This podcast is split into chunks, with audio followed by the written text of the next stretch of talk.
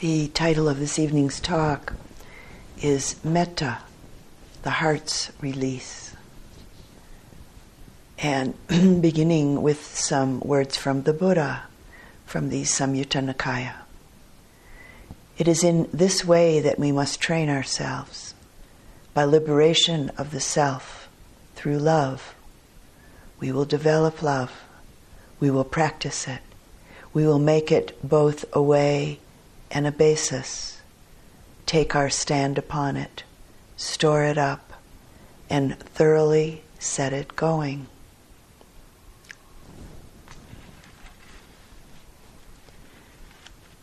The Buddha Dhamma, the teachings and the practices, are about transforming the heart, transforming the mind. So this evening we'll consider one of the important teachings and practices of this transformation, which is classically called a Brahmavihara, divine abiding. The radiant warmth and openness of metta, unconditional loving kindness and acceptance, unconditional friendship. The experience of an open hearted connection that isn't fraught with clinging and attachment, and not even necessarily with any sense of obligation.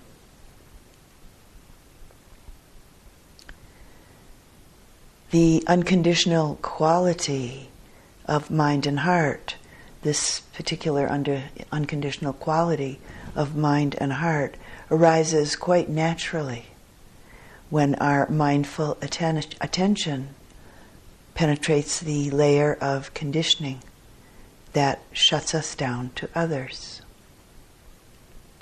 It's also important to recognize that this capacity of metta is present when the focus of mindful attention is able to begin penetrating the layers of conditioning that keep one from connecting with one's own bodily and mental experience with clarity and kindness. So, beginning with an old story, it's said that the Buddha first taught metta to a group of 500 monks who uh, went into a particular and seemingly very congenial forest for their three month rainy season retreat. A forest that was adjacent to a village of very strong supporters who offered, in fact, to build uh, 500 huts for the monks to stay in during this rains retreat, and who were also happy to keep the monks' alms bowls filled uh, during their practice period. And so the monks moved in and began practicing insight meditation, vipassana.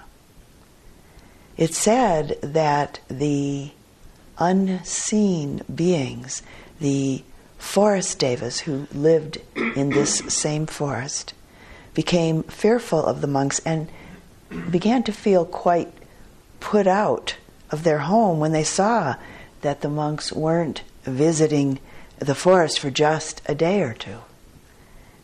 So these forest dwelling beings began to create all kinds of frightening sounds and sights and emit some very distasteful odors, hoping that this would make the monks uh, leave what they considered to be their forest. And soon enough, the monks became quite terrified, which broke their samadhi broke their concentration and disrupted their mindfulness. Some even developed fever and pain and dizziness in conjunction with the fear that they were experiencing. And all of them felt that it was impossible to continue practicing where they were. So they went to where the Buddha was staying and they related their tale. To which the Buddha responded, My beloved monks, go back to exactly this same forest and practice your meditation there. Well, the monks responded to the Buddha's words by pleading that they not be sent back to the forest. And again, saying it was just impossible to practice there. And the Buddha's response was this Dear monks, because you went there to practice meditation without a weapon of protection, you've encouraged many distractions and difficulties. This time, however, I will give you a true weapon of protection. And it's said that it was at that point that the Buddha offered the metta teaching and practice. Out of their great, great respect for the Buddha, the monks uh, didn't dare contradict his wishes. So, armed with the metta teaching and practice, they went back to the forest. And for a while, continuing to experience feelings of fear and anxiety, while at the same time they diligently and virtuously practiced metta. Well, soon enough, there were no more fearful sights or sounds. And whereas the devas had previously been hostile uh, towards the monks, their anger and resentment disappeared when they began to feel the monks' metta. And in fact, feelings of respect and welcome and even reverence began to be the deva's experience, along with a sense of being connected, like with family. And the inclination arose for the devas to provide an environment of safety, to protect the monks from the particular dangers such as tigers and poisonous snakes that might be lurking in the forest, so that the monks could practice their meditation peacefully.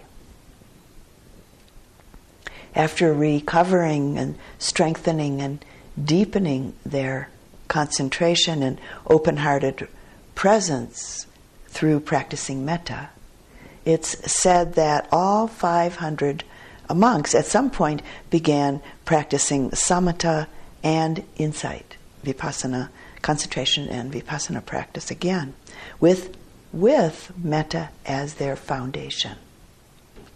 And it said that because they were able to practice meditation calmly and peacefully, that they all became arhants. They all, every five, one of them, 500 of them, became fully enlightened beings during that rainy season retreat. So the great strength of a mind, a heart, protected through the energy of metta. This quality, this capacity to stay present and connect with a heart that's fearless, with a mind, a heart that's free of ill will. Gandhi called it the most powerful and the most subtle force in the universe. Metta is the energy that allows for beings to connect to connect for the for beings connection for us to connect it's the energy that keeps it all together and this capacity is called for again and again and again throughout our practice, throughout our life. The practice and the energetic experience of metta is offered and felt as a natural, heartfelt wish directed towards oneself, another particular person, or a group of beings, wishing oneself and others to be happy, to be at ease, to be safe and secure, to be at peace. In the process of developing, expanding, and deepening this energy of the heart, one of the things that we begin to taste is that our own wants, our own preferences begin to pale they're of course, of course, important on one level. But within the incredible radiant energy of warmth that begins to flow from our heart in the process of cultivating unconditional friendship and acceptance, unconditional kindness and love, our personal wants and preferences begin to lose their usual intensity of almost always being front and center. Sometimes my experience of the unconditional human kindness of metta is like the sunshine. That warmth of the sun that permeates our outer and inner sense of being. We could say that the practice of loving kindness is akin to letting the sunshine warm our heart, warm our whole being, and then at some point radiating this quality out to the world around us. The experience of sunshine up here in the mountains is really a wonderful metaphor for, uh, for this to take place and to partake of. So, if you haven't yet uh, done so, please uh, partake once the sun comes back out again.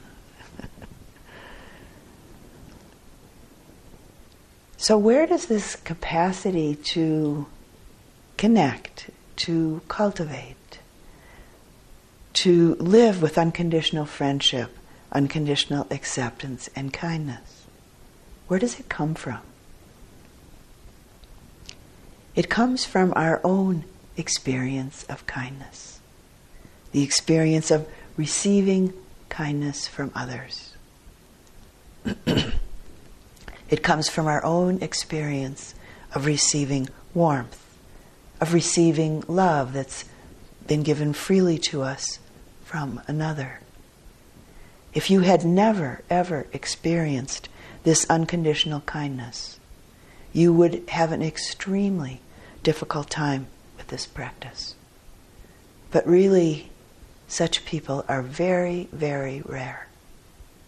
And in fact, living beings, all forms of living beings, literally can't survive very long without some degree of care and kindness being given to them. Every one of us here has experienced at least some kindness given to us, some love, some warmth given to us freely. So, a very ordinary, mundane example a few days before the retreat began, I went to the post office to pick up my mail. And just to say that this experience happens to me regularly at the Rancho House post office. So I, I went there, uh, walked up to the door that goes into the post office, and someone in front of me opened the door and held the door open for me to go in. I didn't know this person. And I had never seen this person. I've never seen this person before. And we looked at each other and smiled. And I, I thanked her for, uh, for doing this. And a very uh, warm connection between us was there. She smiled back, and there was this warm connection. So, just that. That's unconditional kindness. The warmth of the similar unconditional kindness here in the retreat. Someone holding the door open for you to pass through. And of course, each of us has experienced kindness with people that we know, with people that we're close to. Very likely, kindness expressed with a more overt and stronger energy. So, this is where the seeds come from. These are the seeds that are planted in us that we cultivate. The kindness that we have been given is the kindness that we grow, that we water and fertilize, that we cultivate by giving metta to ourselves and through offering it out to others. So it, it's a circle, really. It's like a transmission. We've been given the transmission through the kindness offered to us from others. We grow it, we cultivate it, and we give it out, offering the transmission out again and again and again. It's this essential and beautiful circle. The kindness that we receive and the kindness that we give. It's, it's always a gift. Every instance of unconditional loving kindness given to us involves people giving us their time, their care, their support, or in some way their help. Unconditional kindness given freely, it's a choice, a very natural choice that others make and that we make. And it has an effect on us. It has an effect on others.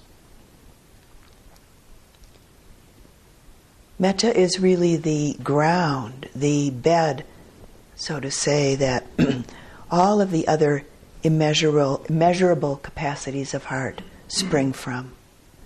The other three divine abidings compassion, karuna, appreciative empathetic joy, mudita, and equanimity, upekkha.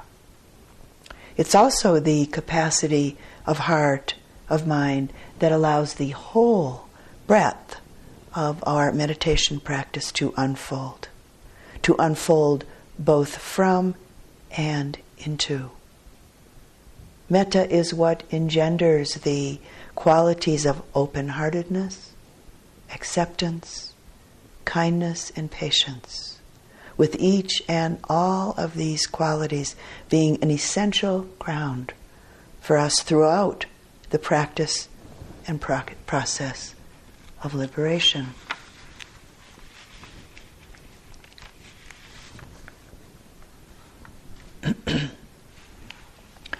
when I was in China in 1986, I found out that the contemporary Chinese written character for love was developed out of two ancient pictographs or symbols. The top symbol was a very simple one representing a person breathing, a symbol for breath. And the bottom symbol was one for the heart. So, based in ancient Chinese pictographic writing, the character for metta love is breath through the heart. With the cultivation of metta, we're moving towards or inviting the opening, the expansion of the heart, the mind. And continuing with the metaphor of breath, metta is like the experience of breath moving through us. It's intangible, boundless, empty. Where from? Where to? And yet it's a very powerful energy that moves within us and from us. So, what is it?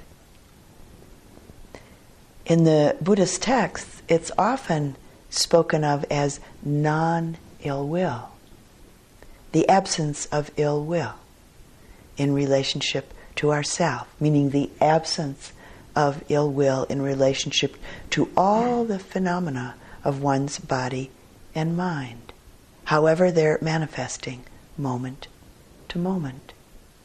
And the absence of ill will towards others.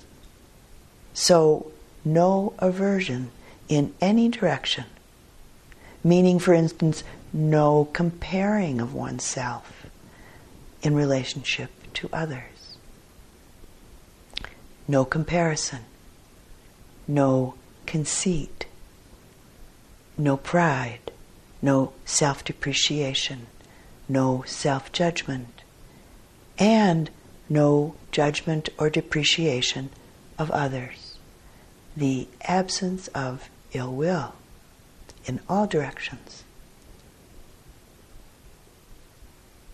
Here in retreat, how often might we think that maybe the person sitting next to us or maybe the person on the other side of the room, how often might we think that, well, their practice is really so much better than mine?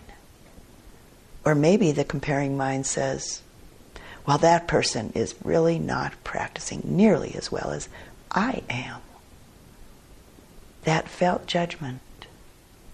They're better than me, or I'm no good, or I'm great, no sleepiness, etc., etc. Obviously, this isn't metta. We're creating a separation me, other. The heart, the mind is contracted. The me self looms large. If we see and feel this closely, we find that it's uncomfortable, quite uncomfortable.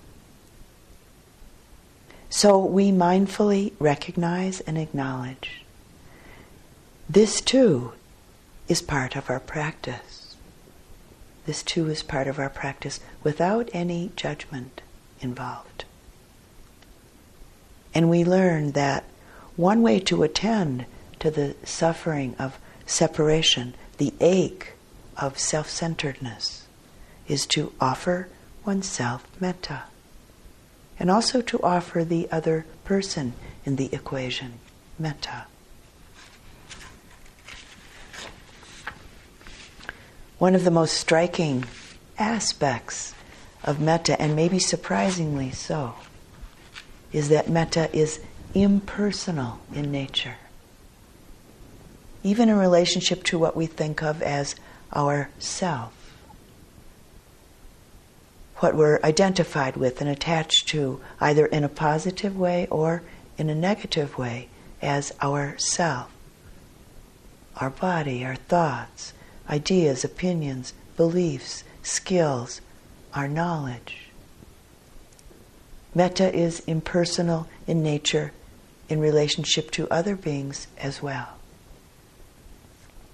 A heart, mind filled with metta has the capacity to impartially embrace all beings, not only those who we're close to in our lives, those who it's easy to care about, or those who might be useful or maybe amusing or pleasing to us. A heart, mind that's filled with metta holds the possibility of, for of a capacity for what could be called immeasurable impartiality. This capacity of being able to connect to and care for any being, all beings. The great Indian teacher Krishnamurti kept a meditation journal, and this is from his journal. Meditation is one of the most extraordinary things. It's not an intellectual affair, but when the mind enters into the heart, the mind has quite a different quality. It's really then limitless. It's a sense of living in a vast space where you are part of everything. Meditation is the movement of love. It isn't the love of the one or of the many. It's like water that anyone can drink out of any jar, whether golden or earthenware. It's inexhaustible. You must begin without knowing anything about it and move from innocence to innocence.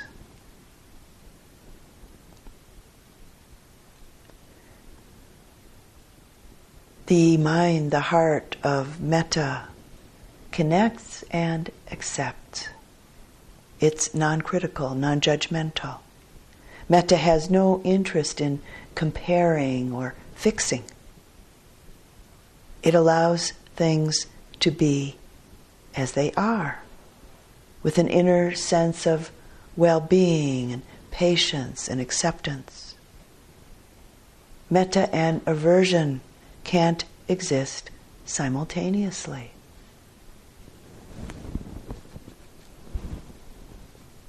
As you're practicing here, in the very specific ways that each of you are, some of you primarily specifically practicing metta, others practicing towards cultivating a concentrated clarity of attention, while others uh, uh, cultivating and strengthening a clear and penetrating mindfulness, and maybe some for some of you, some mix of all of this. Some of you may also be working specifically with metta, uh, maybe even unwittingly, but maybe consciously, uh, specifically with the practice of metta in relationship to its purifying and healing aspects. With all of this, you're learning that the cultivation of metta aids the development of our capacity for a clear, deep, and strong, concentrated, mindful attention.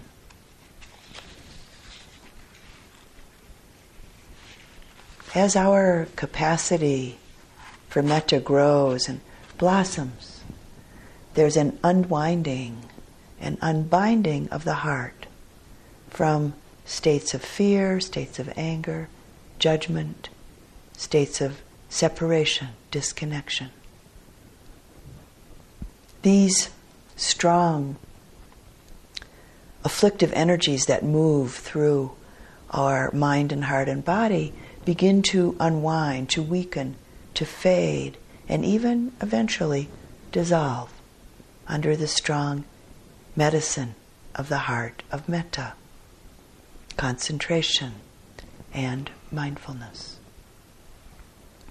Someone once asked the Indian spiritual teacher Nisargadatta Maharaj, who taught through dialogue with his students. Someone once asked him, What can make me love? And his response when asked that question was, You are love when you're not afraid. You are love when you're not afraid. Something that was amazing and so important for me when I began to discover it is that metta doesn't necessarily depend on initially liking someone or approving of them. It actually has nothing to do with approving of with the heart of metta, we're able to connect with beings beneath that which we might not agree with, or connect with beings who maybe act in ways that we might not like, or even might not condone. Metta is acceptance on a deep universal level, but not necessarily approving. There aren't any favorites no favoring one over the other with metta. So it's not divisive. Metta is a unifying energy. It brings things together. It's goodwill towards all beings, all sentient beings. This most subtle and powerful energy in the universe. And so from this we can begin, begin to understand that it's impersonal in nature and that it's unconditional. No conditions needing to be met for metta to manifest. So, reflecting for just a moment, if there was no metta in this world, this world would have flown apart, broken apart long ago. There have been periods throughout human history, up to and including this very moment, when there's been more or less metta manifesting in the world, more peaceful times, times of relative ease in the world, and periods when the world has been, is increasingly unsettled, more violent times. This powerful energy of goodwill that unifies that brings things together. So essentially necessary. The writer Deena Metzger said this There are those who set fire to the world. We are in danger. There's no time to go slowly. There's no time not to love. And the Buddha said it so perfectly. Hatred can never cease by hatred. Only through love alone can healing happen. This is a universal law.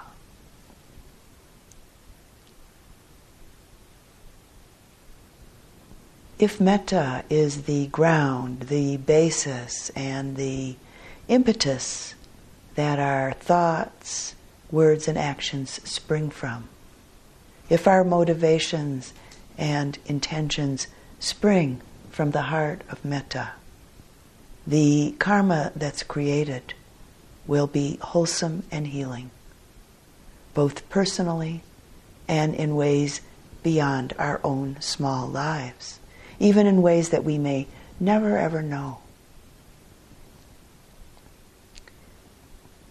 I'd like to spend a few moments now exploring some expectations of what we might think the experience of metta is supposed to be. I think that probably many of us expect metta or have expected metta to be a feeling, a feeling, some familiar felt sense. And of course, our expectation is based on something we're already familiar with. It's impossible to expect to look for something that we don't know, something that we've never experienced, or to look for something that in fact we may have experienced but didn't label as unconditional loving kindness or unconditional friendship, metta. Most certainly, sometimes metta can and does manifest as a familiar felt sense.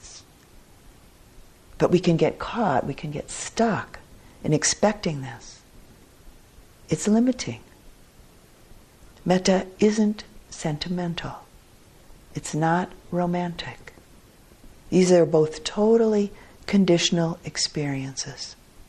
And metta isn't even necessarily a particularly juicy feeling. The mind, the heart that's free from ill will, free from greed, fear, hatred, and anger, in any given moment is the mind of stillness, the heart of peacefulness. It's in the absence of greed, in the absence of aversion, it's in the abiding stillness and peace that metta arises. And it may not be a feeling we think of or are familiar with as love.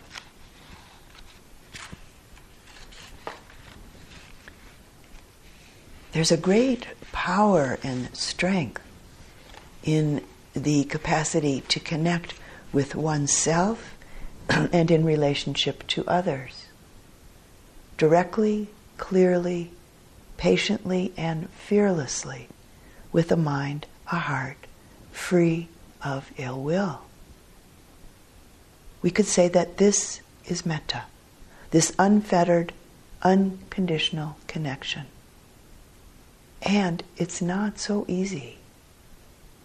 There are many layers of conditioning that need to be seen, seen through, and let go of along the way of our practice. I found over the years that the qualities of honesty and humility are essential if practice is to continue to unfold, reaping its most amazing and freeing benefits. There's a beautiful story in the Anguttara Nikaya, one of the collections of the uh, Buddha's teachings. The story is of Sariputta's lion's roar. And this demonstrates what I've just been uh, uh, exploring with you very clearly. Sariputta was one of the Buddha's two chief disciples and foremost in terms of discernment and wisdom next to the Buddha. And the story takes place just after the completion of the three month rainy season retreat. The monks were beginning to uh, disperse for their various duties and responsibilities in other places. And this is the sutta Sariputta's Lion's Roar. On one occasion, the Blessed One was dwelling at Savatthi in Jeta's Grove at Anathapindika's monastery. At that time, the Venerable Sariputta approached the Blessed One. Having paid homage to him, he sat down to one side and said, Lord, I have now completed the rains retreat at Savatthi. I wish to leave for a country journey. The Buddha replied, Sariputta, you may go whenever you're ready.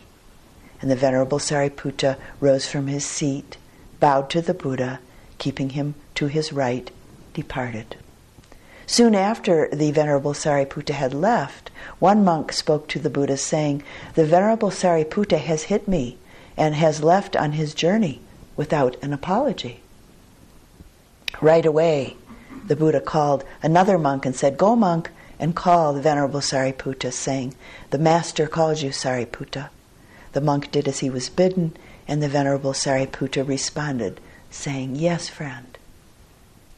Then two of the Buddha's other chief disciples, the Venerable Mahamoggallana and the Venerable Ananda, went around to all of the monks' lodgings and said, Come, reverencers, come. For today the Venerable Sariputta will utter his lion's roar in the presence of the Blessed One. The Venerable Sariputta approached the Buddha and, after bowing to him, sat down to one side. And when he was seated, the Buddha said, One of your fellow monks here has complained that you hit him and left on your journey without an apology. The Venerable Sariputta responded, Lord, I remember the discourse you gave 12 years ago to Bhikkhu Rahula, the Buddha's son. Now, this you've heard this discourse. This is the four elements. That uh, you gave to uh, Bhikkhu Rahula when he was 18 years old. You taught him to contemplate the nature of earth, water, fire, and air in order to nourish and develop the virtues of love, compassion, joy, and equanimity. Although your teaching was directed towards Rahula, I also learned from it. I have practiced and observed that teaching. Lord, I practiced mindfulness and loving, I practice mindfulness and loving kindness. One who does not practice mindfulness of the body in the body, of the actions of the body in the actions of the body, and is not present, may well hit a fellow monk and leave without an apology. Lord, I have practiced to be like the earth. Whether people throw clean substances upon the earth or foul, unclean substances, the earth has no revulsion, loathing, or disgust towards it. Even so, Lord, do I dwell with a heart that is like the earth, vast, exalted, and measureless, without hostility and without ill will. Lord, I practice mindfulness and loving kindness. One who does not practice mindfulness of the body in the body and is not present may hit a fellow monk and leave without an apology. But it is not my way to be rude to a fellow monk, hit him, and walk on without apologizing. Lord, I have practiced to be like the water. People use water to wash things clean and unclean.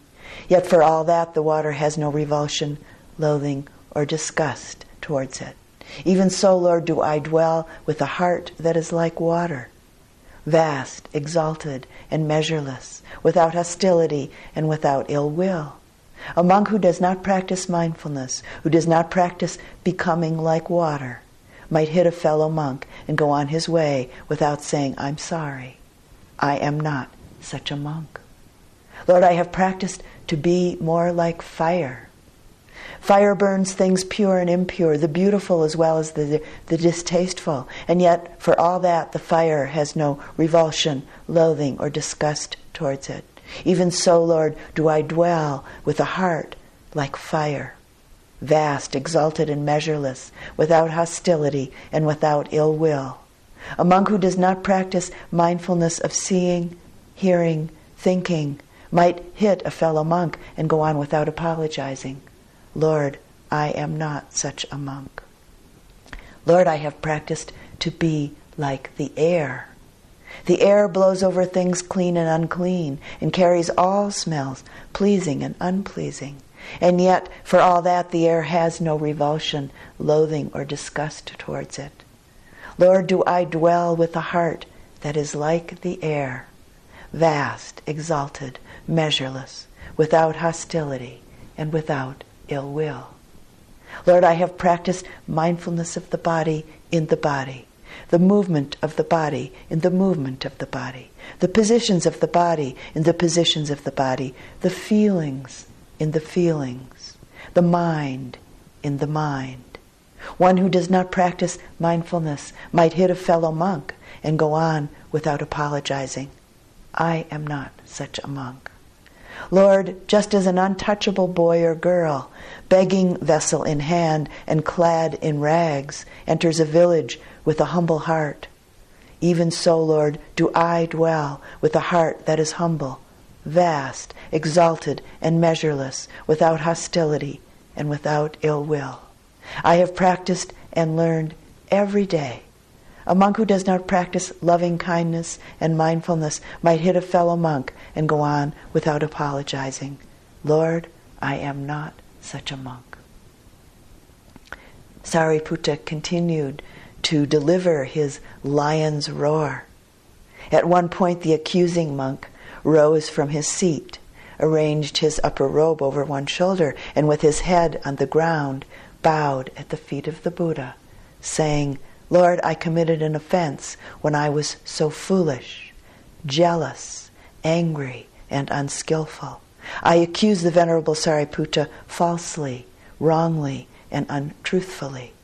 Let the Blessed One and the Sangha accept my admission of the offense and pardon me, and I shall practice restraint in the future. And the Buddha responded, Truly, monk, you committed an offense when you were so foolish, jealous, angry, and unskillful that you accused Sariputta falsely, wrongly, and untruthfully. But as you have recognized your offense and make amends, we pardon you. It's a sign of growth when one recognizes one's offense, makes amends, and in the future practices restraint. And then he turned to the Venerable Sariputta, saying, Forgive this foolish man, Sariputta before his head splits into seven pieces on this very spot. See, the Buddha did have a sense of humor. and Sariputta responded, I shall forgive him, Lord, if this revered monk also asks for my pardon, as I may not have been skillful enough and created some misunderstanding. May he too forgive me. Then Sariputta and the accusing monk bowed three times to each other and reconciled.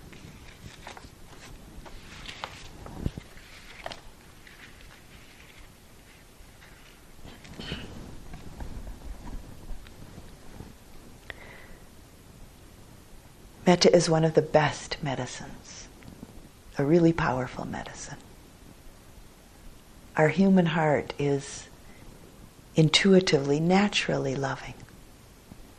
Connection and kindness are absolutely natural human capacities. And we see this in the smallest children. I was feeding one of my granddaughters when she was seven months old, giving her pieces of banana. And she took one of the pieces from me and put it into my mouth with a big huge smile erupting on her face as she proceeded to feed me. A very innocent and pure expression of the heart of kindness. Some years ago now, I read a book that was about and by a 102 year old African American man whose name was George Dawson. He grew up on his family's farm in East Texas and he was the grandson of slaves. At the age of eight, George had to go to work to help support his family, so he never attended school and never learned how to read until the age of 98 when he decided to attend a literacy program. He learned how to read at the age of 98. And then he wrote a book about himself. It's an amazing, inspiring, and illuminating book. George describes how he learned to read the world and survive in it. So I'd like to read uh, just a little bit uh, from this book. At one point uh, in the book, George is having a conversation with a man named Richard. And Richard is the man who helped George write the book. And they're talking together about George, who at the age of 101 was still living alone. And as George says, doing just fine. So this is the conversation. Richard speaking. You're not really alone. People call and come by all day long. There's a community of people that cares about you. You live by yourself, but no, you're not alone. And George speaking. That's right, you figured that out. Yes, it's nice that people stop by like they do, but they do that because they want to. I have nothing to give them, but they always feel better when they leave. Richard. That sounds like a riddle. George. It does, doesn't it? I'll tell you the answer for that. All my life I've been good to people. In all those years, every person I met I've treated with respect. People do the same for me. Richard, what goes around comes around. George, that's right, it all comes back. Everything you do. Sometimes it might take a while, that's all. I tell people not to worry about things, not to worry about their lives. Things will be all right. People need to hear that. Life is good just as it is. There isn't anything I would change about my life. Richard, people worry too much? George, that's right. Be happy. Be happy for what you have. Help someone instead of worrying. It'll make a person feel better. It's good to be generous. It doesn't take much to make a difference. Even the poorest person can take the time to say hello. That can be a help. Have some sympathy for someone's hard luck story. It's not about money. Give what you can, and if you have nothing, at least pray for somebody. Have good thoughts. The cultivation, the practice of metta is metta itself. As an example of the stability and the beauty of a mind, a heart, that's steeped in kind heartedness. I'd like to continue just a little bit more with our 102 year old Bodhisattva, George Dawson. For much of his life, George endured a very pervasive racism and segregation in the South, growing up in East Texas. During the time that he grew up there, East Texas had the highest rate of lynchings of any state in the Union. And actually, the book begins when George was eight years old as he witnessed the lynching of a teenage boy who was his hero. When George was 65, he was doing yard work for a woman who had left her, his lunch out on the back porch with her dogs. and the, this is George speaking. She didn't see me from the shadow of the tree, but I watched as she put down two bowls on the floor for some dogs, and another she set up on the shelf that was above the reach of the dogs. I climbed up on the porch and lifted the bowl off the shelf. It looked good, and as hungry as I was, it smelled even better.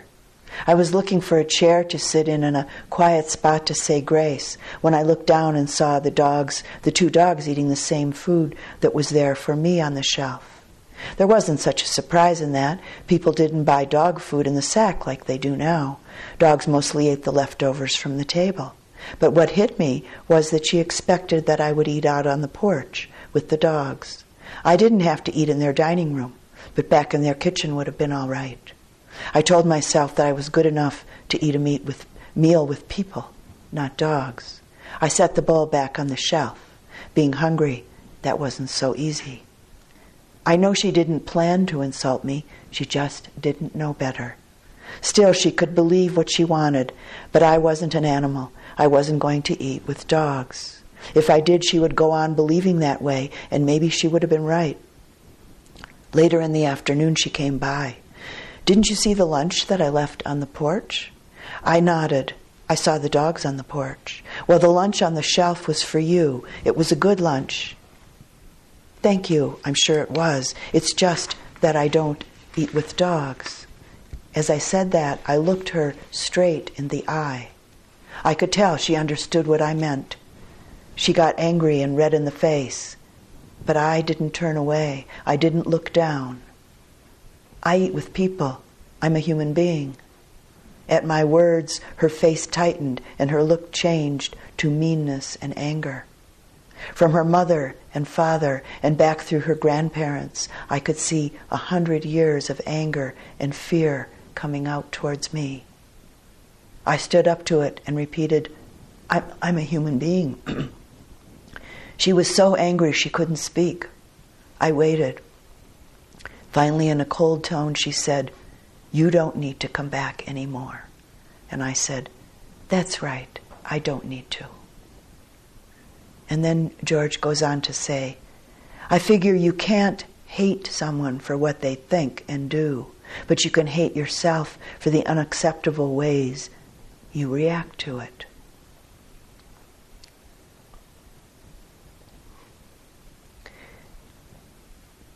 In the transformation, the opening into the greatness of heart, there's a great letting go a release, a relinquishment of much of what we, we've held on to, much of what we've grasped very tightly.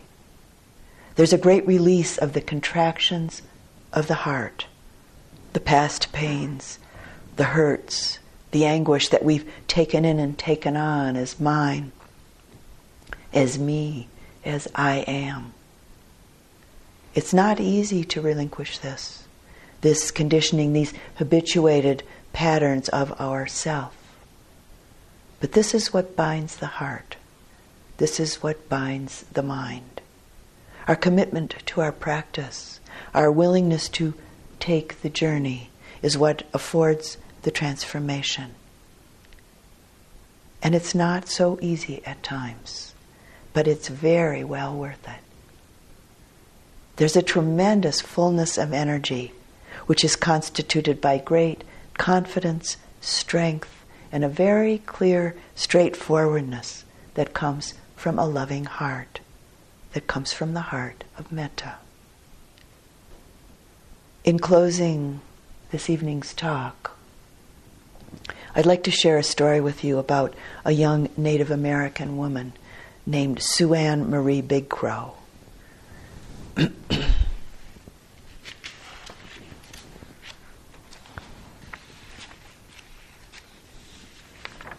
SuAnne was born on March 15th, 1974, on the Pine Ridge, Ridge, Reservation.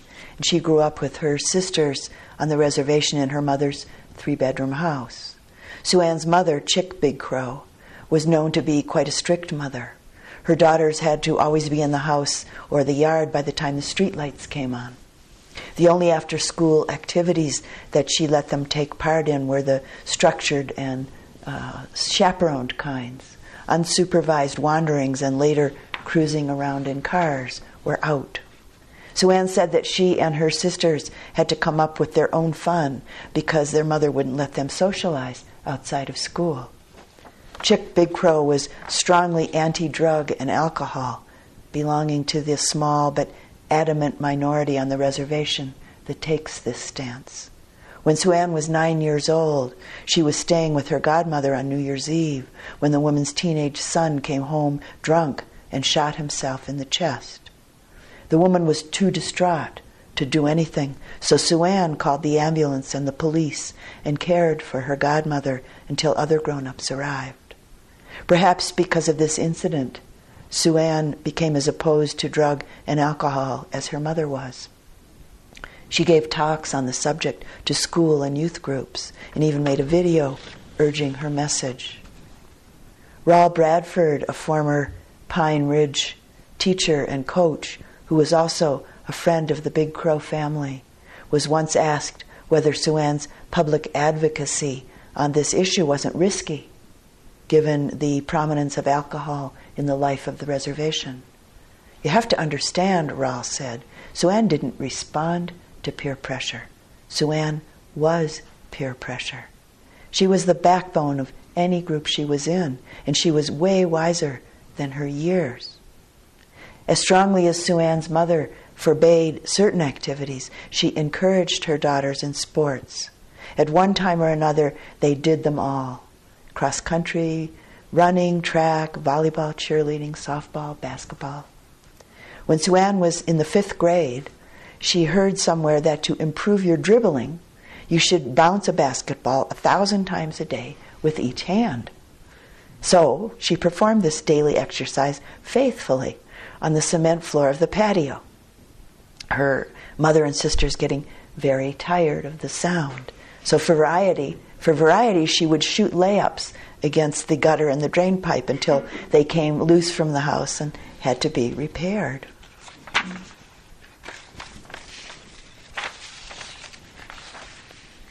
Some people who live in cities and towns near Indian reservations treat their Indian neighbors decently.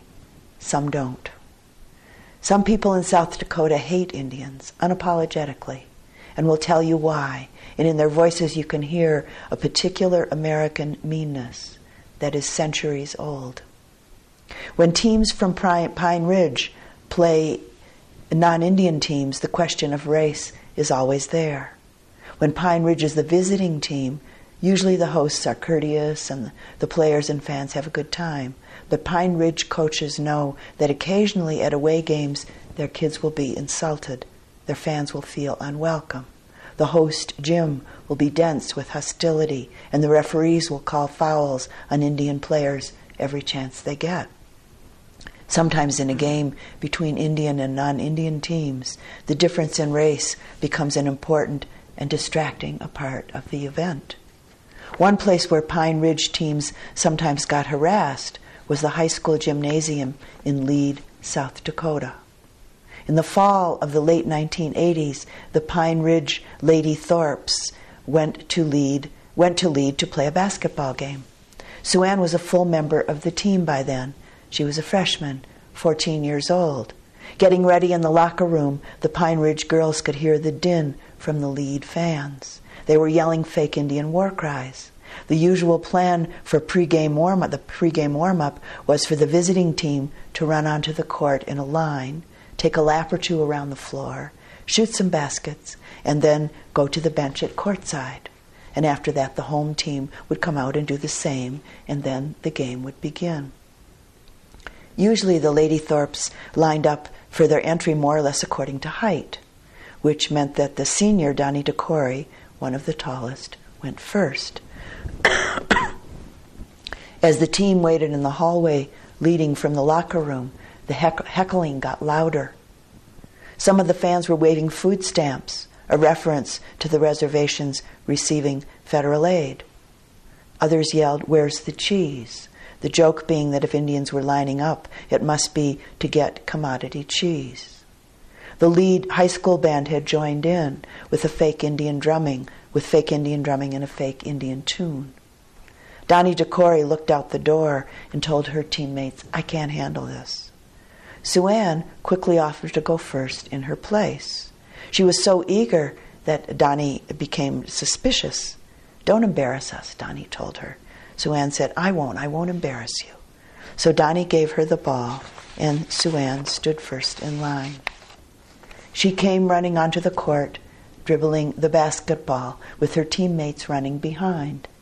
On the court, the noise was deafening. SuAnne went right down the middle and suddenly stopped when she got to center court. Her teammates were taken by surprise, and some bumped into each other. SuAnne turned to Donnie DeCory and tossed her the ball. Then she stepped into the jump ball circle at center court, facing the Lead fans. She unbuttoned her warm up jacket, took it off, draped it over her shoulders, and began to do the Lakota shawl dance. SuAnne knew all the traditional dances. She had competed in many powwows as a little girl, and the dance she chose was a young woman's dance, graceful and modest and show-offy, all at the same time. I couldn't believe it. She was powwowing like Get Down, Donnie DeCory recalls. And then SuAnne started to sing. She began to sing in Lakota, swaying back and forth in the jump ball circle, doing the shawl dance, and using her warm up jacket for a shawl. The crowd went completely silent. All that stuff the Lead fans were yelling, it was like she reversed it somehow, a teammate said. In the sudden quiet, all they could hear was her Lakota song. SuAnne dropped her jacket, took the ball from Donnie DeCory, and ran a lap around the court, dribbling expertly and fast. The audience began to cheer and applaud. She sprinted up to the basket, went up in the air, and laid the ball through the hoop, with the fans cheering loudly now. And of course, Pine Ridge went on to win the game. The person who transmitted this story said he couldn't find evidence of a single act as elegant, as generous, or as transcendent as SuAnne's dance at the center court in the gym at Lead. And I agree. That was SuAnne's Lion's Roar.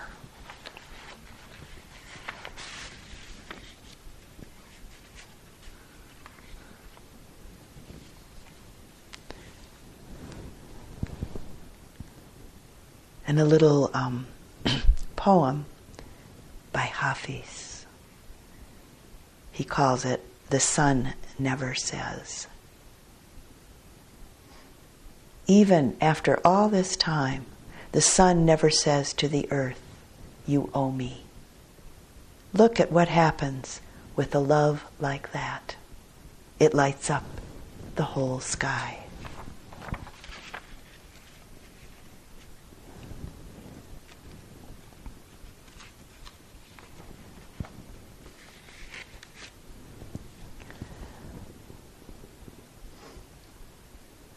There's a fullness of energy and a confident way to walk our human path when the feeling of loving kindness is strong. The Buddha called this tremendous fullness of energy the lion's roar. He said that when he himself spoke, it was like the lion's roar in the jungle because the power of his words was born out of loving care and great compassion the real results of practice often come as a surprise. You encounter a difficult situation. Do what seems to come naturally. And then, after the fact, realize that you handled the situation very differently from the way you used to. The natural, effortless expression of a clearly focused, mindful awareness, loving kindness, compassion, joy, and equanimity is the true result. At the same time, what you do seems perfectly natural. It's no big deal, you might say to a friend who asks how you were able to stay present and do what needed to be done. But in a way, it is a big deal. Because the natural expression of these qualities changes your life and it changes the lives of everyone you encounter.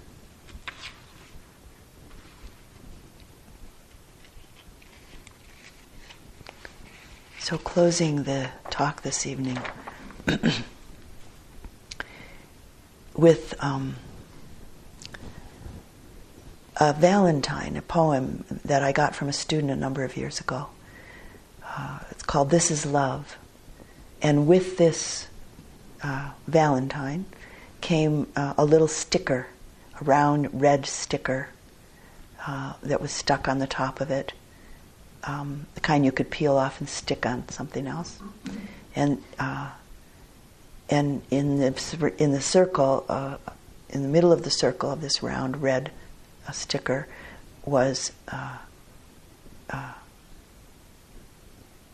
called was just written love in white letters, and this is the poem. Take this tiny label. I think it was "This is love" is was written inside the circle. Take this tiny label, stick it on your dining table Stick it on your favorite book. Stick it where you always look. Stick it on some brand new shoes. Stick it on the evening news. Stick it on a broken heart. Stick it on a hospice chart. Stick it on a violin. Stick it on your thinnest skin. Stick it on a long lost friend. Stick it on a bill to send. Stick it on your desk or wall. Use it on a conference call. Stick it on a microphone. Feel it when you're all alone. Put it on a mirror, yes. See it when your hair's a mess. Stick it on the con- Congress floor. Stick it on the White House door. Stick it on the other side. Stick it where it cannot hide. Can you see love everywhere? We hope we can. We hope we dare. And let's sit quietly for just a moment.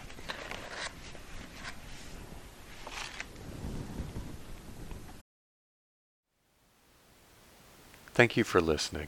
To learn how you can support the teachers and Dharma Seed, please visit dharmaseed.org slash donate.